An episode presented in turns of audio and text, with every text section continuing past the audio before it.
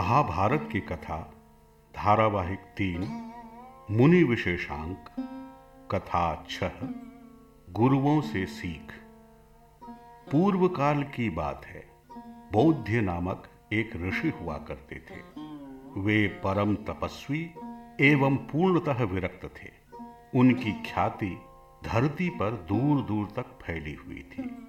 राजा महाराजा सहित सभी उनके दर्शन करने आते थे एवं उनसे शिक्षा तथा उपदेश ग्रहण करते थे। उसी समय धरती पर राजा नहुष के पुत्र ययाति का राज्य था। राजा ययाति उनसे उपदेश ग्रहण करने की इच्छा से उनके आश्रम गए। बौद्ध ने उनका अतिथि के समान स्वागत किया और फल आदि देने के उपरांत उनसे पूछा राजन, आपका मेरे आश्रम में स्वागत है। आप किस प्रयोजन से यहाँ पधारे हैं? कृपया मुझे बताएँ। राजा ययाति ने मुनि को प्रणाम करके कहा, मुनिवर, आप ज्ञानी हैं एवं संसार के मोहों से मुक्त हैं। आप मुझे उपदेश दें ताकि मैं भी अपने कर्तव्य का पालन कर सकूँ। बौद्ध मुनि, स्पष्ट वक्ता एवं अभिमान रहित थे। उन्होंने कहा राजन, मैं किसी को उपदेश नहीं देता। अपितु, मैं स्वयं ही दूसरों के उपदेश के अनुसार आचरण करता हूँ। राजा ययाति ने कहा, आपसे वार्ता करना ही मेरे लिए उपदेश है, मुनिवर।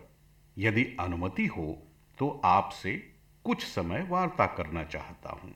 मुनि ने कहा, अवश्य राजन, आप क्या पूछना चाहते हैं? राजा ने कहा मुनि श्रेष्ठ आप जैसे गुरु की बातें सुनकर ही मनुष्य धन्य हो जाता है। आप मुझ पर कृपा करें और बताएँ कि ऐसी कौन सी बुद्धि है जिसका आश्रय लेकर आप शांत एवं सानंद रहते हैं? बौद्ध ऋषि ने कहा, राजन, मनुष्य में सीखने की प्रवृत्ति होनी चाहिए। वह कभी भी तथा किसी से भी सीख सकता है। आपकी सीखने की प्रवृत्ति को देखते हुए मैं अपने गुरुओं की बातें आपसे साझा करना चाहता हूँ। राजा ययाति ने कहा, आपके समस्त गुरुओं को मेरा सादर प्रणाम है, गुरुवर। आपकी कही एक एक बात मेरे लिए जीवन यापन का साधन बनेगा। तब मुनि बोध ने कहा तो सुनिए राजन, आप किसी को भी अपना गुरु बना सकते हैं, क्योंकि सबसे बड़ी वस्तु सीख होती है। यही जीवन को दिशा प्रदान करती है। मेरे छह गुरु हैं, पिंगला करुर पक्षी सर्प, सारंग, बाण बनाने वाला एवं कुमारी। आपको पिंगला के जीवन का पता ही होगा। राजा ने कहा, जी गुरुदेव, किंतु आपके श्रीमुख से सुनने से अवश्य मेरा कल्याण होगा। तब बुद्ध मुनि ने कहा, पिंगला निराशा में जीती थी, आशा प्रबल होती है। किंतु सुख निराशा में होता है। पिंगला एक वैश्या थी, जिसे किसी से प्रेम हो गया था।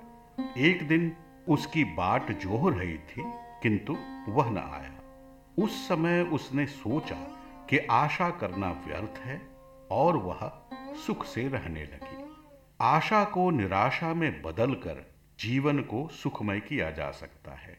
उसी प्रकार करुण पक्षी का भी एक दृष्टांत है।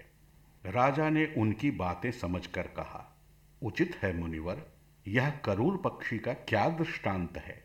तब मुनि बुद्ध ने कहा, एक दिन की बात है, एक करूर पक्षी को मांस का एक टुकड़ा मिला, यह अन्य पक्षियों ने देख लिया। उस एक मांस के टुकड़े को पाने के लिए सभी पक्षी उस करूर पक्षी पर झपट पड़े, उसे मारने लगे। तब विचार कर उस करूर पक्षी ने उस मांस के टुकड़े को फेंक दिया।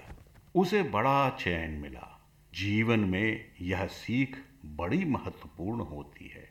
वस्तु को छोड़ देने से सुख की प्राप्ति होती है, जबकि उसे पकड़े रहने से दुख होता है। अब सर्प को ही देख लीजिए। राजा ययाति ध्यान पूर्वक ऋषि बोध की बातें सुन रहे थे। उन्होंने कहा, जी मुनिवर, मेरा यहाँ आना सफल हुआ। सर्प के बारे में बताएँ। मुनि ने कहा, राजन, एक सर्प को देखिए। वह अपना बिल कभी नहीं बनाता। वह दूसरे के बिल में जाकर चैन से रहता है। उसे अपना घर बनाने का झंझट ही नहीं है। अपना अपना से ही दुख मिलता है। सुख तो तब मिलता है जब हमें जो है, वही उचित है कि संतुष्टि मिलती है, तब सुख प्राप्त होता है। राजा ने सहमति में सिर हिलाते हुए कहा, सारंग पक्षी क्या संदेश देते हैं मुनिवर? मुनि ने कहा, आप सारंग पक्षी के जीवन को देखें। वे अहिंसा वृत्ति से कंद, बीज, अनाज आदि ग्रहण करके अपना जीवन यापन करते हैं। वे कभी भी किसी को कोई कष्ट नहीं पहुंचाते। इसी प्रकार का जीवन एक मनुष्य को जीना चाहिए।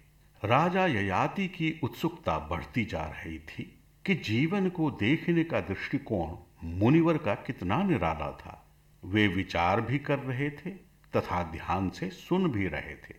बुद्ध ने आगे कहा, अब बाण बनाने वाले के बारे में सुनिए। एक दिन की बात है। मैंने एक बाण बनाने वाले को देखा। वह अपने कार्य में पूर्णतः निमग्न था। उसी समय उसके पास से राजा की एक सवारी निकली। उस बाण बनाने वाले को पता भी न चला कि कुछ हो भी रहा था। वह अपने कार्य में तत्चित्त था। इसी प्रकार प्रत्येक मनुष्य को अपना कार्य करना चाहिए। निमग्नता से कार्य सिद्धि होती है। ध्यान के भटकाव से लक्ष्य का लोप होता है।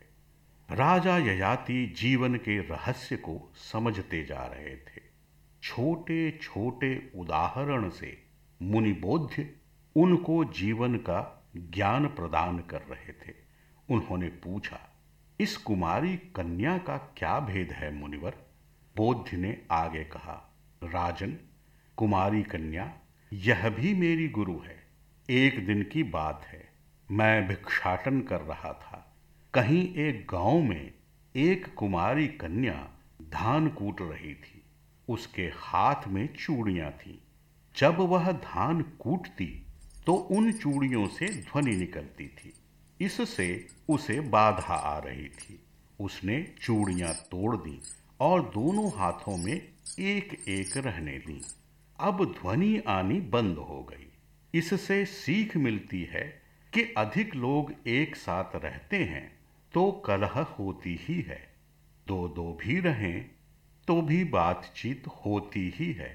अतः मैं भी जीवन में अकेला रहूँगा, एवं विचरण करूँगा। यह निर्णय मैंने लिया। इन छह गुरुओं के अनुसार ही मैं आचरण करता हूँ।